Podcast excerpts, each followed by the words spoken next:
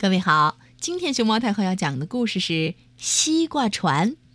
关注微信公众号和荔枝电台熊猫太后摆故事，都可以收听到熊猫太后讲的故事。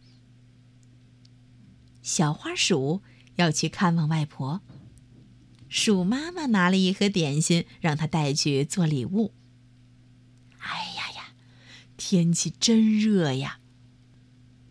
小花鼠提着一大篮子点心走呀走呀，走了很久，它觉得自己渴极了。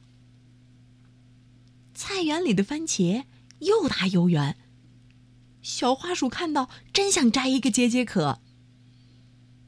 但是它想，番茄的主人不在，我没有得到允许，不能吃。绿绿的黄瓜又脆又嫩，小花鼠真想摘一条解解渴。可是它想，黄瓜的主人不在，我没有得到允许，不能吃。小花鼠看着大番茄和嫩黄瓜，咽了几口口水，啊，然后它提着大篮子接着往前走了。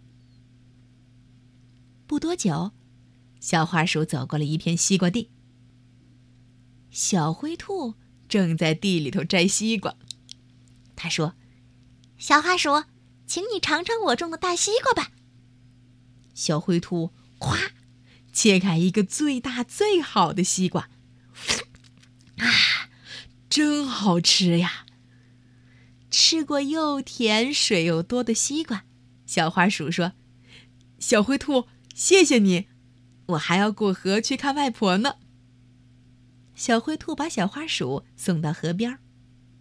呀，河上的独木桥被大水冲断了，没有桥，可怎么过河呀？小花鼠正着急呢，小灰兔安慰他说：“哼，别着急，我有好办法。”咚咚咚咚咚咚咚，小灰兔连忙跑回家。